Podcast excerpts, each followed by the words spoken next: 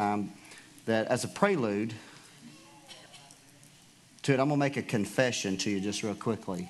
And that is, you know, with the changing culture that we have in America today, its, its effect is not just, you know, in media, it's not just in uh, marketing schemes of businesses and, you know, uh, you know, from, from, uh, from large, you know, uh, like Walmart all the way down to just small little mom and pop shops, the, the, the, changes in the culture and the look and the things that are the shifting, you know, and, and the marketing strategies that you have to have. And, you know, that, that has affected the church a lot too.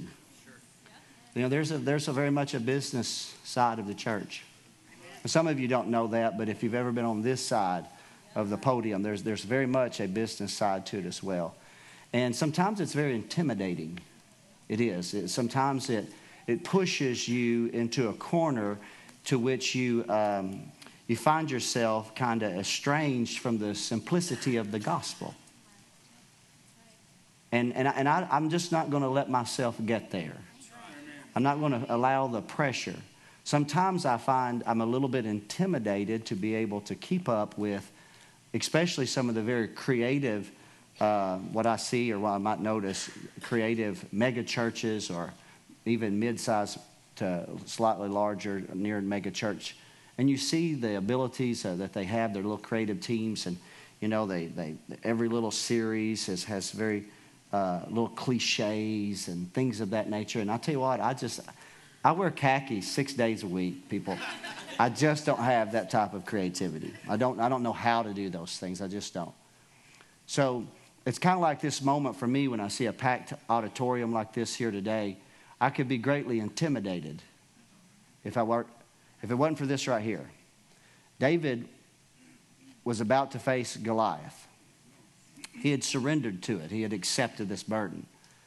And they put the king's armor on him. And he started walking, you know, dragging the king's heavy mail, you know, that, that, that heavy metallic chest plate and you know, that's that cloth-like material, and then that helmet, and he's rattling his way out of the tent of the king with a sword that he'd never proven, and with a shield he had never lifted. And he got about just almost to the door, and something quickened inside him. And he said, I, I cannot do this. I, I haven't proven these things. And he reached into his pocket and he pulled out a little piece of leather. And he said, but I've proven this. And so there's a lot of things I don't know how to do. But there's a couple things I do know. And so today I'm going to get right into the vein of, of what I do know and how I know to relate it to you, okay? And so we're going to read four verses of 1 Corinthians 15. It's been read in this pulpit more than once. And let me say this again it will be read again. It will. I want you to read it with me. It says in the first verse of the 15th chapter, it's a quick transition from writing about spiritual gifts in the 12th and the 14th chapters, which we know the, the New Testament was not written originally by the pen of the author with chapters and verse divisions, but it is for our sake. So we see a transition here. Moreover, helps the transition, helps our understanding. You can see there's a shift. Moreover, brethren, I declare unto you the gospel which I preached unto you. Paul said, This is the thing he's going back to. He's going back to the simplicity of how he began the letter. He began the letter uh, somewhere along what we would define as the second chapter, saying, When I was among you, I determined not to know anything except for Jesus Christ and Him crucified. That's the gospel. So he says, Moreover, then, this gospel which I have preached unto you. I thank God for preaching. I tell you, I do.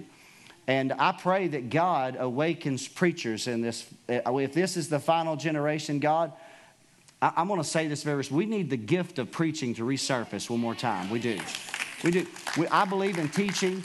We've got great teachers and all that, but I'm telling you, we have media ministries that we have video, we have all, we have plays, we have, but I'm telling you, God, the, the, the most vivid expression, the most real image of the crucifixion and the resurrection that you can ever have painted in your mind is when you hear a preacher who's anointed of the Holy Spirit, who God took his tongue and made it the pen of a ready writer. My God, I feel it right there. And made your heart like parchment. And all of a sudden, things that happened 2,000 years ago become as vivid as if you were standing right there.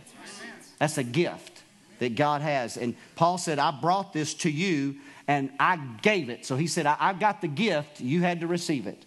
Right? And he said, and you received it. And when you received it now, you need to stand in it.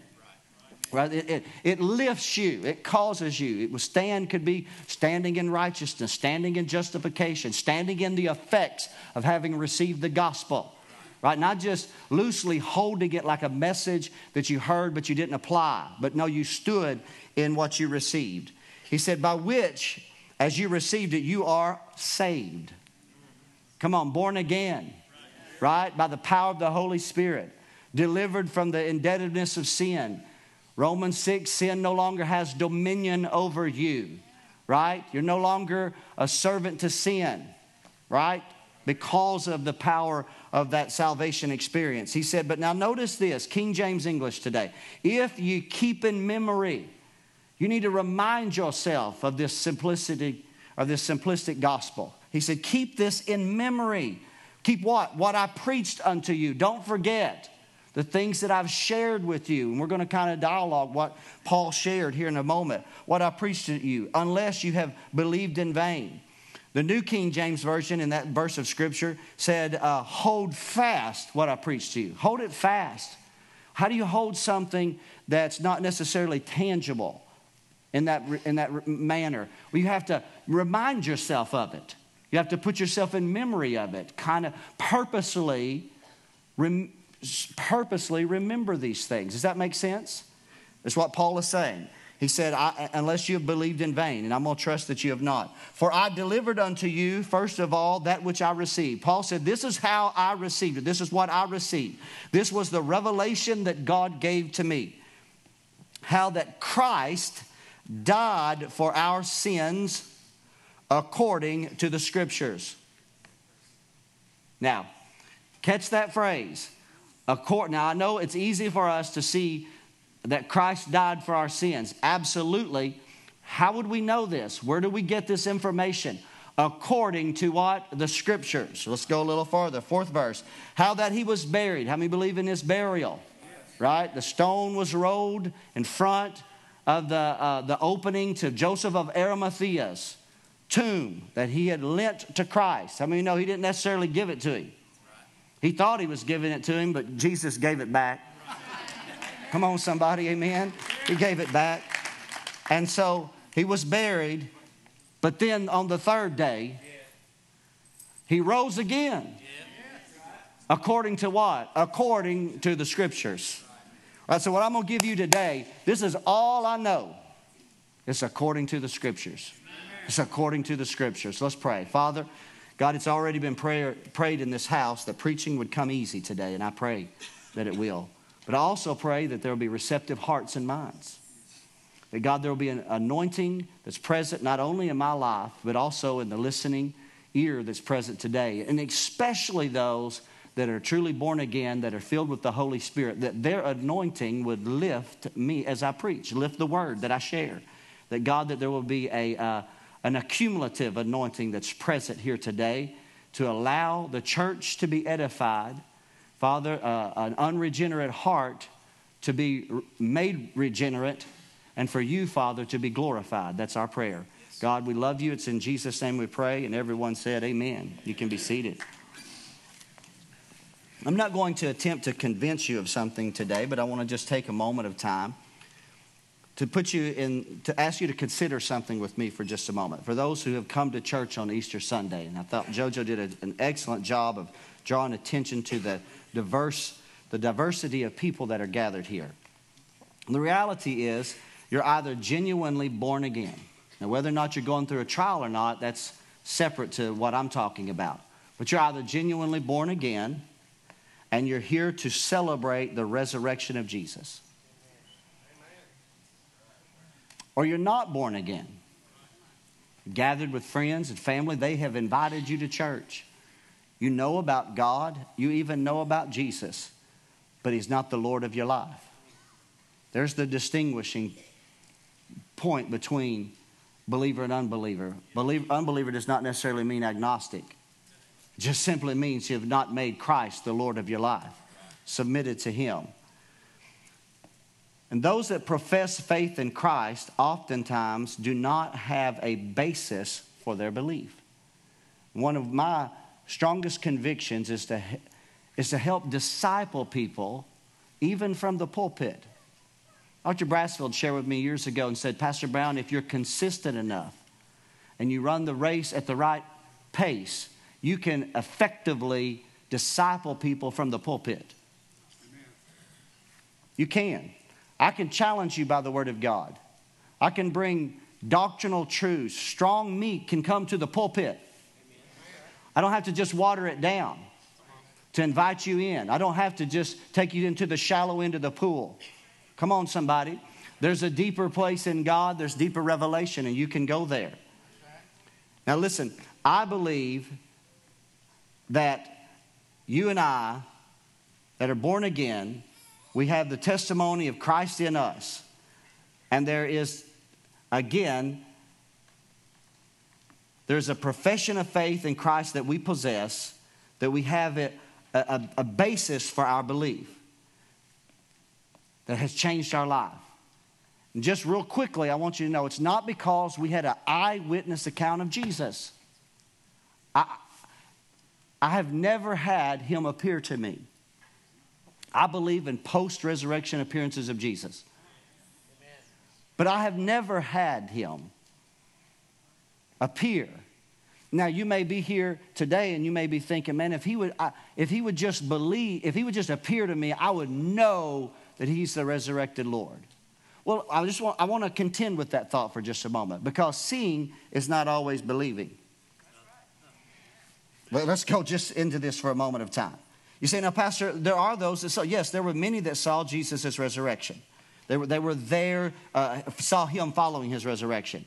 But, but, but look at this real quickly. I'm just going to glean a couple passages. When Jesus was risen the uh, first day of the week, he appeared first to Mary Magdalene, whom he had cast out seven devils. And she went and she told them that had been with him as they mourned and wept. And when they heard that he was alive and had seen of her, they believed not. So this was the testimony, first of all, of an eyewitness and a first person account, fresh from the tomb. And yet they didn't believe. Luke chapter 24 says this, and their words seemed to them as idle tales, and they believed them not. The two that walked down the Emmaus road, you may remember when that man came up behind them, that their eyes he was, behold, he was withholding from them. They did not know or recognize who he was. And it was actually Jesus journeying with them. And the Bible says that their hearts were warmed, uh, burned within them as, they, as he opened to them the scriptures. When they went back to their uh, own group of believers, they, or excuse me, their own group, which was the disciples, they told it to the residue, the scripture says, and they didn't believe them either.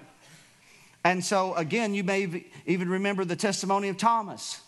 The, Jesus has appeared one time to the disciples in Galilee, but Thomas is not there. And so when, Thomas finally shows up, they said, He was here. He was here. He, he's alive, just like the women have said, and Thomas said. Unless,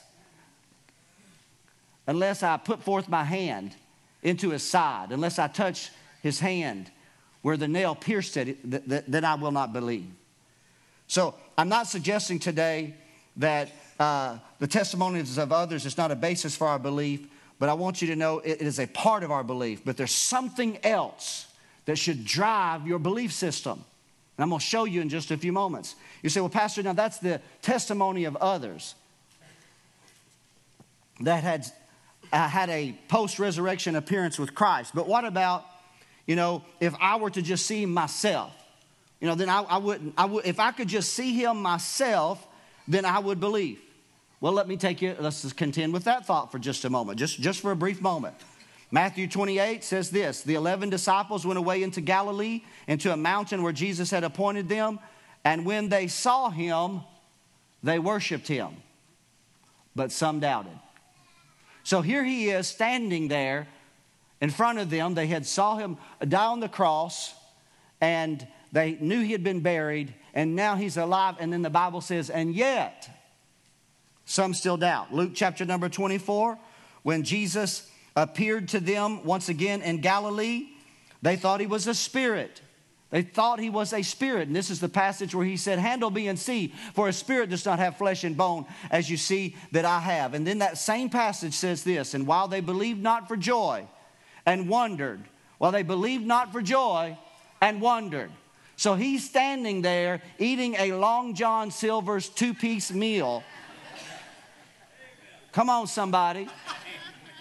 And they are still questioning is that really the one I saw die on the cross? So you say, Pastor, you know, if I could just see him, or if I, had, if I was just there when Mary came from the tomb, I would have believed. Or if I could just see him, listen, seeing is not always believing. There's got to be something else. You say, Pastor Brown, why did not Jesus, why didn't he just walk down the streets of Jerusalem where he had died? after his resurrection? Why didn't he just walk down and say, Look, look, look at me. I, you put me on the cross and, and, you, and you killed me, but you know what? I got up. I overcame the grave. Why didn't he? He only appeared to just chosen vessels. 500 people saw him at one time. All the apostles, all the women that were with him, they saw him after his resurrection. And Paul writes in 1 Corinthians 15, like a man born out of time, he said, I had a first hand account of, or I saw him after his resurrection. But why didn't he just go down through the streets? It's because salvation is dependent upon not sight, it's dependent upon faith. And faith comes by hearing, not by seeing. And faith grows as you hear what? The word of Almighty God. And so I submit to you today the basis for our belief in the death, burial, and resurrection of Jesus Christ is supplemented by eyewitness reports, right? Or by actual physical appearances. But the foundation of our belief, of why we believe that Jesus Christ died, was buried, and is resurrected, and should be celebrated all around the world, is because of the testimony of the Scriptures. And he said, Pastor, what do you mean by the scriptures? Well, let me clarify what that means. The word scripture in the original language simply means holy writ. The scripture to most of us today is digital technology. But the scriptures are actually holy writ. The first holy writ by God was when he took his finger and he scribed on hardened tablets of stone the Ten Commandments. And from there, while in the presence of God on Mount Sinai, Moses also received inspiration to begin to write down the things that he saw and heard in the presence of God, thus beginning, thus beginning the first gathering of the Logos, the Word of Almighty God. And so today, again, for a moment of time, Paul is writing here and he's saying, I want to remind you to keep this in memory that the gospel that I preached that led to your conversion was that I preached that Christ died for our sins and was buried and was raised again. I preached this not because of the testimony of Peter. He, Paul wasn't saying that that he died and was buried and resurrected according to the testimony of Peter or James or John. Paul said, I contended that the faith that I delivered to you was that he died, was buried, and is resurrected according to the scriptures. Now, the testimony of those apostles later became scripture, but at that time it was simply their testimony. But Paul said, The gospel that I gave to you that validated my faith and that brought you into this experience was that I showed you that Jesus died, was buried, and was raised again because the scriptures had told that he would. Over a period of approximately 4,000 years of human history, God, through his breath, breathed and moved upon men that began with first with Moses and from there forward to write down the hope that would one day be revealed in the person of Jesus Christ. Oh, I feel this thing about to break loose in here for just a moment. Now, let's go just a little bit farther. Now, Paul, again, again, as he takes us into this passage here, he's exhorting us, he's exhorting us that this truth, this truth is what will set your heart free. when you know Jesus, when you know Jesus according to the truth of the scriptures. Let me tell you for just a moment, let me show you this real quickly. In Acts chapter 17, Paul is at Thessalonica, and listen to this. Paul went to a, a synagogue, and while there, he reasoned with them, not out of his own testimony, not even out of the testimony of Peter, James, and John, but he reasoned with them out of the scriptures that Jesus was who he said he was. Let me read it to you a little bit farther. Acts chapter 26. He's now standing before King Agrippa, the great grandson of King Herod. And he's ministering to him and preaching in front of him. And he said this He said, I continue, this was Paul's testimony. I continue unto you this day, witnessing both to small and great, saying none other things than those which the prophets and Moses did say. So here's what he's saying everything that I've preached, everything that I've shared about this man, Christ Jesus, I'm not the first to have said it. And what he was actually saying, neither was Peter, neither was James, neither was John, neither was even Thomas, who had the testimony that he reached his hand out into his side, not even their testimony, but that which was written by the prophets, that which was written by Moses, that which was written by David, the sweet psalmist of Israel. It's their testimony. It was the breath of God upon their lives that had been captured on parchment, and we believe it and we know it to be true because only one man could fulfill all the prophecies, the hundreds of prophecies that have been spoken for generation after generation after generation by a diverse number of writers in different places around the Middle East that had the breath of God upon them. Only one man could fulfill exactly to the minute details that he was the Christ and that was Jesus. And Paul made that the basis of the faith that he passed on to them. We are living today in a time when we don't know the scriptures. And in not knowing the scriptures, we don't have the strength of the basis for our faith that will cause us to lift up our shoulders and say, you know what?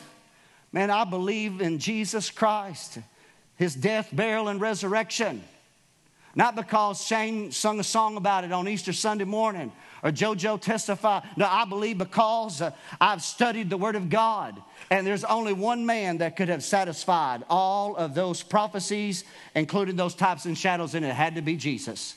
And man, when I got that in my heart, my heart did warm to the goodness of God.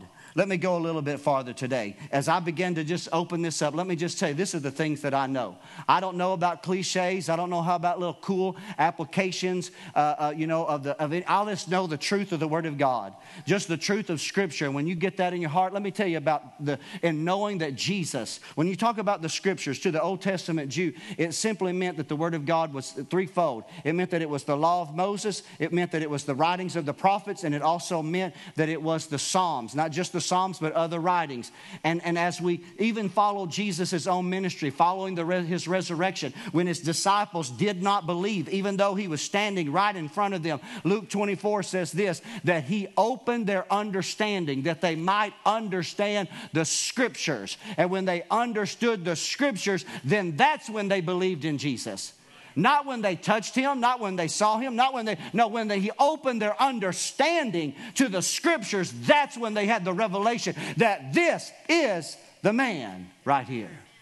And so today, as you study the scriptures, you'll find his testimony. That's why Jesus was unashamed of the testimony of scripture. He told those that were the most studious people in his generation, John 5 and 39, read it on your own later. He said, Search the scriptures, search the scriptures, for in them you think you have life.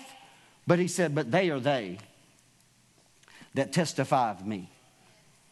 And in testifying of me, they, cre- they create for us the greatest portrait that God could have ever given us of His redemptive plan.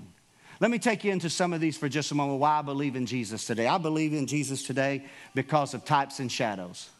You say, Pastor, what's a type and shadow? That means that when you read the Old Covenant, when you read the Old Testament, you're reading the law, the prophets, and the writings, that in stories or in analogies or in artifacts or in uh, inanimate objects, God has given that, captured it, on parchment because there's a revelation of his divine plan associated with it. It's a type, shadow. It was written hundreds of years before Christ would come, but it would reveal his work. It would create an anticipation. Let me just highlight just a couple of those today. When Abraham made the journey up the mountains of Moriah. I know you, many of you know that story with his young son, Isaac, at his side. As they're journeying up the mountains of Moriah, Isaac asked the question, and he said, Father, he said, Father, he said, we have here the wood. He was carrying the wood.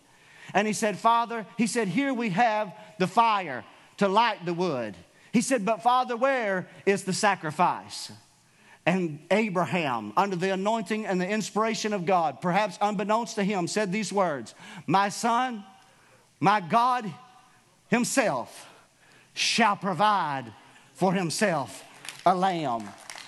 And I want you to know, Abraham said to his servants, an anti-type or a type of Christ, excuse me, a type of Christ, Abraham said, before he started that journey, he said, We're going to go on this journey together, the lad and I and we're going to come back again. Because he had already determined in his heart that if he had to take his knife and slay his son on the altar that he would build on the mountains of Moriah, the God who gave life was the God that could raise him from the dead. And here's what he told him He said, It'll be a three day journey. It'll be, I'll be gone three days, but when I come back, I've got him right here with me on my side. Are you hear what I'm saying? It's a shadow. And you can go all the way through the scriptures. What about a Passover lamb? When Moses said, Tonight is the night that the death angel is going to pass through the land. And when he passes through the land, he said he's going to kill the firstborn of every family, from the, uh, the poor man to the Pharaoh's palace. He's not going to just be in Egypt, he's going to be in the land of Goshen. Even the Jews, he's going to pass through. He said, But what I want you to do take a lamb of the first year, pure and without blemish, and slaughter that lamb and take its blood and apply it to the doorpost and the lintel of your house. And so that when the death angel passes, when he comes to your house and he's got the scythe of judgment in his hand and he's ready to take the life of your firstborn, when I see the blood, when I see the blood, when I see the blood, the angel will pass right over your house. I, I want you to know that was a type of Jesus' death on the cross. And amazingly, he died on Passover. And so when Paul said, I'm contending with you, he said, I'm not here to tell you the testimony of Peter. He said, I want to go back to the testimony of Moses. Are y'all catching what I'm saying? Time would fail me to tell you about two birds that were killed for the cleansing of the leper. How is that, Jesus? They killed, well, listen, it was, it was two birds, excuse me, they killed one and they set the other one free. One was a type of his death, and the other was a type of his resurrection. Melchizedek was a type of Christ. The scapegoat was a type of Christ. Aaron's rod that budded was a type of Christ. The manna from heaven was a type of Christ. What about the smitten rock in the wilderness? Moses took the rod, smote the rock. When he did, life giving waters flowed out. Paul looked back on that moment and said, That rock that followed them in the wilderness, that rock was Christ. To tell you that rock is still Christ. If you come to Him today, you can drink freely of the life giving water. You can drink freely of the life giving water that has flowed out of His side and the wound that happened to Him on the cross. And so those are but types and shadows. But even beyond it, we have the highlights of a most uh, beautiful scriptural record of prophecies. And I'm going to take you into these in kind of a transition. And I am going to close with this. I'm not saying I'm closing, I'm just saying this is where I'm, I brought you from where I started you to right here to just show you that this should be the basis of your faith today. I'm going to highlight just a few things associated with the scriptural record today that are associated with Jesus' death, burial, and resurrection. Today, many of you know this passage of Scripture, Mark chapter number 14. And Judas Iscariot, one of the twelve, went unto the chief priests to betray him unto them.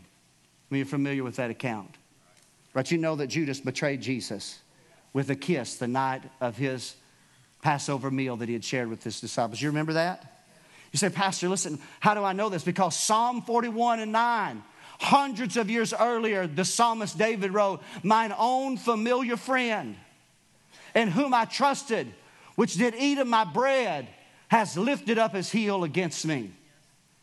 I believe today that Jesus Christ was sold, was sold by Judas for 30 pieces of silver because I believe that Zechariah prophesied hundreds of years earlier. If you think good, give me my price. If not, forbear. So they weighed for my price 30 pieces of silver. You remember when Jesus was standing before the Sanhedrin? The Bible says that there were false witnesses that were gathered against him. Y'all remember that? Let me just share it with you. It said that some said this, they bore false witness against him. And some said something else. The Bible says in Mark 14, verse 59, neither did their witnesses agree together. You say, this false witnesses. Why is that so important to the testimony of Jesus' death, burial, and resurrection? Because the psalmist, hundreds of years earlier, had written, False witnesses did rise up, and they laid to my charge things that I knew not. One of the most impacting parts of the story of the count of Jesus' trial was when he was before Pontius Pilate. And when he was before Pontius Pilate, he was dumb, the Bible says, muted, would not say, would not respond, wouldn't say anything, even to the point that Pilate said this Why won't you? It frustrated Pilate. Y'all remember this? Pilate was frustrated and he said, Why won't you answer me anything? But the Bible says Jesus answered him nothing. Why? Why would he not say anything at all? Because Isaiah had written 700 years earlier, he was oppressed, he was afflicted and he opened not his mouth. He was brought as a lamb to the slaughter, and as a sheep before her shears is dumb, so he opened not his mouth. How many of you have ever just thought to contemplate in your own personal meditations the brutality of Jesus' suffering? I'm telling you, Mel Gibson's movie, The Passion, could not capture the severity. You say, Pastor, why? Why? Well, they could capture the severity of the floggings and the beatings, and they could give us an image of what they think it would look like. But the one thing they couldn't capture was the grimace of the face of a man that had the weight of the sins of the world upon their shoulder. That cannot be captured by any uh, uh, action of cinema in our generation. But the Bible says that they spit in his face and they buffeted him. They smote him with the palm of their hands. And they even plucked out the hair of his beard. Why? Because Isaiah said, I gave my back to the smiters and my cheeks to them that plucked off the hair. I hid not my face from shame and spitting. Isaiah said he was wounded for our transgressions. He was bruised for our iniquities. And the chastisement of our peace was upon him. And by his stripes Come on, somebody. By his stripes today, by the stripes laid upon his back on Pilate's whipping post. Pilate didn't know that when he determined to crucify him, before he crucified him, he determined to whip him at his own whipping post. He didn't know that when he was doing so, he was fulfilling an ancient record that had been breathed into the listening ear of a prophet in a dim lit room of his own personal study 700 years earlier to fulfill the prophetical word that he would be beaten and by his stripes we would be healed. The crucifixion itself, you remember it was between two thieves. Do you remember that? Jojo referenced it last week one on one side, one on the other. The scripture was fulfilled, it says, that he was numbered with the transgressors. Isaiah 53 said, I will divide him a portion with the great, and he will divide the spoil with the strong, because he poured out his soul unto death, and he was numbered with the transgressors. You can go back even to when Thomas, Thomas said, Lord, I will not believe unless I touch, unless I touch, because he was pierced, unless I touch the hand that had the spike in it, I will not believe. Zechariah said, They will look upon me whom they have pierced according to Scripture. Why do you believe? Because of Scripture. Listen, did you know not one bone of his, despite the brutality of his suffering, was broken? Not one bone was broken. You know, the brutality of the cross was so great, but because, I know many of you are familiar with it, because the Sabbath was nearing, because the Sabbath, as the day of crucifixion was coming to a close, the Sabbath was nearing, that the Bible says that Pilate gave authorization for the, uh, for, for the, the, the, Romans to go and break the legs of the men that had been crucified so that their bodies could be removed before the Sabbath began at sundown. Right? Stay with me for just a few moments. Now, listen. And so they came to the first thief, the thief that had had, had railed on Jesus and ridiculed him, and, and so they broke his legs. And they went over to the one that had had, had, had some uh, sympathy and some repentance in his heart, and they asked Jesus to remember him when he come into his kingdom. And they came to him and they broke his legs to hasten his death. But they came to Jesus and they found that he had already pillowed his head and given up the ghost. Why? Because the scripture says, He keepeth all of his bones, and not one of them is broken. Come on, somebody. You remember this passage of scripture where they, they gambled for his garment and they, they, they parted his clothes and then they said, you know what, this one, clo- this one piece of clothing is without seam, so we don't want to rip it. So, so we're going to gamble to see who gets it. Why? Why did they do that? Why did somebody reach in their pocket and pull out the instruments to gamble right there at the base of a dying man on the cross? How could they be so insens- insensitive to such a tragic moment? Because the psalmist said, They parted my garments among them and they cast lots for my vesture. And you even remember this some of the most famous words that have ever been uttered out of a man's mouth were the final words of Jesus on the cross. For there on the cross, he says these words, Eli, Eli, lama sabachthani. The Bible says, he's interpreting that, My God, my God, can you see that in the theater of your mind today as if you were standing there in the crowd, having watched him been beaten and smitten and spit upon, and his hair plucked out of his beard, and he's uh, dying, and there on the cross he says, My God, he lifts his eyes toward heaven, and he says, My God, why hast thou forsaken me? Why? Because the psalmist David, under the inspiration of the Holy Spirit, hundreds of years earlier, had written these words My God, my God, why hast thou forsaken me? Church family, I want you to know today I believe in the death, I believe in the burial, and I believe in the resurrection of Jesus Christ. Why? Because of the scriptures. I believe in every component of it. I believe that he committed his hand, himself to God and gave up the spirit unto God because the psalmist said, Into thy hands I commit thy, my spirit. I believe he was buried with the rich because the Bible says he made his grave with the wicked and with the rich in his death. And I believe today that not only was that tomb sealed by the signet ring of Pontius Pilate, but I believe day one completed, day two was the Sabbath, and on the third day, on the third day, I believe in the resurrection of Jesus Christ. Why?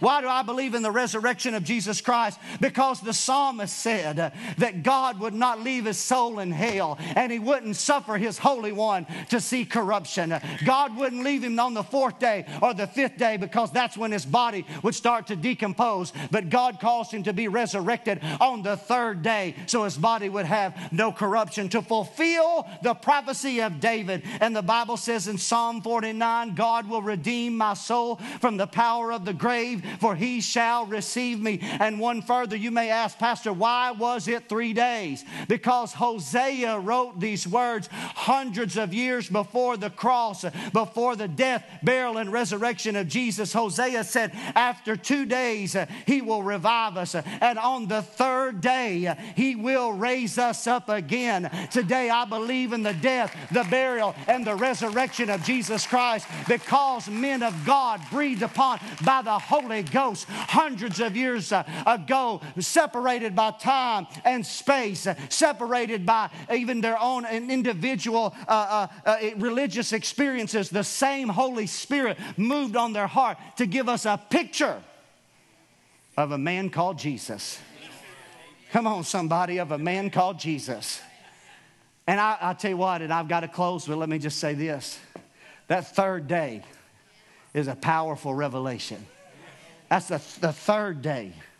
Pastor, why the third day? Well, maybe you ask Jonah, the prophet. You say, why, Pastor Brown? That's the story we tell our children that Jonah was disobedient to God, and you can't be disobedient to God or you'll get thrown in the Mediterranean Sea and a whale will swallow you up. Right? That's, that, that's the story we tell our children.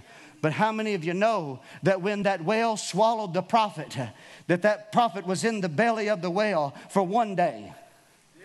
And for two days And on the third day, that whale vomited him out again. And the prophet stepped out of the whale's belly because it was a type of the day that Jesus was swallowed up by the grave when he pillowed his head on the cross of Calvary and there was placed in Joseph of Arimathea's borrowed tomb. I could preach myself happy today. And it was day one and day two. And on the third day, we sang about it. Rocks began to shake uh, and the stone was rolled away and the belly of the earth, come on, opened up.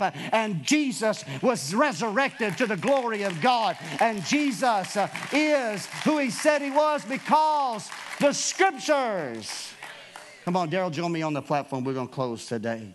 The scriptures determined not to live your life in scriptural ignorance of the reality of Jesus' death, burial, and resurrection. So, Paul, in his contention for the faith, said, This gospel that I delivered unto you was not just based upon the testimony of Peter and James and John, or Mary and Martha, or Salome, but it was based upon the prophetical revelations given to men for hundreds of years that heard the voice of God and they began to write them down. Some in prison cells, some were wealthy, some were poor, some were just farmers, some were military men, some were priests, some were kings, but they wrote down. It was called the Scriptures, Holy Writ. Are you hearing me today? The Scriptures, Holy Writ. Holy Writ. You say, Pastor, if I just had Jesus appear to me, then I would believe. That's not what Jesus said. Listen to this the story of the rich man and Lazarus, how that the rich man went to hell. When, when the story is concluding, here's what, here's what Jesus, the point he makes. He said this because the, the rich man in hell is asking Father Abraham, to send somebody, send somebody. Because he said, I got five brothers.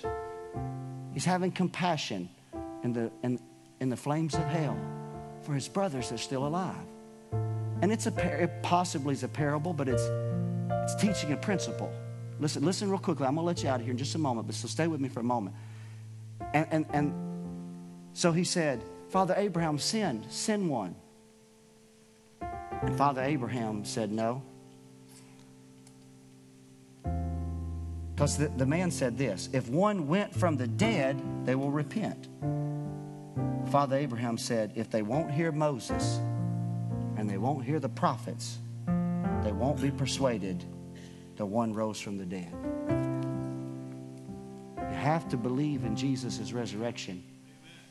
Not because he might appear to you in your bedroom, but because you believe that there was a prophetical revelation made for hundreds of years.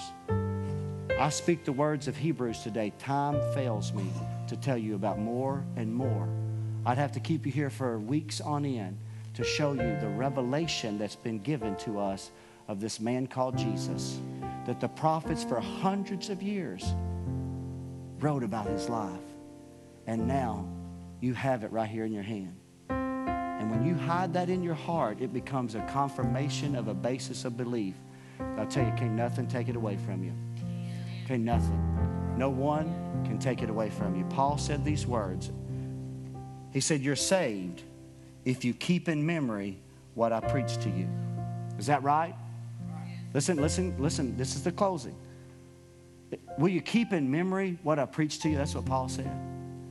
What did he preach to them? He preached that Christ died, was buried, was raised again according, come on, to the scriptures. And I'm telling you, once you get that in your heart, it doesn't matter.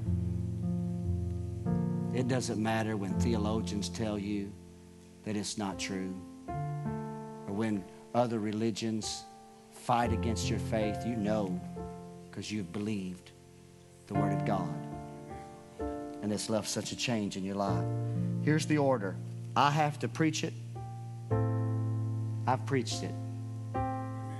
I've preached it today. I'm going to go and I'll spend time with my family this afternoon. You know what? I'm going to have a clear conscience because I preached it today. Jesus died, was buried, and is raised again according to the scriptures. You have to receive it. That's up to you. I can't go, I, I can't do anything beyond it within what I've done. I've given it as I was instructed, but you have to receive it. Those of you that have already received it, you got to hold fast in it. Does that make sense? You got to hold, keep yourself in memory of it. Can I make a confession? Friday, I've had a lot on my mind lately, and it's distracted my personal devotions. When your personal devotions are distracted as a pastor, you feel inadequate in ministry. You do. Now, you may not understand that, but those pastors or those in ministry, they can relate. But right here in this sanctuary, right here with these same notes, I journeyed with Jesus up a hillside called Golgotha. I journeyed with Jesus into a tomb borrowed from Joseph of Arimathea. I journeyed with Jesus to Galilee, where he appeared to his disciples. And then I went all the way back to those Old Testament accounts to see if they matched. And when they did, how my heart leaped with the glory of God. It changed my whole countenance, gave me a joy unspeakable and full of glory. I felt like I was right there with him. It could have been my hand, like Thomas's, that reached out and touched him. Church family, if you know the scriptures, you can have such an experience with God that the devil can't shake you in the most difficult of your tribulations. Our heads are bowed and our eyes closed today. Threefold. I have to preach it. I've finished. I've done that.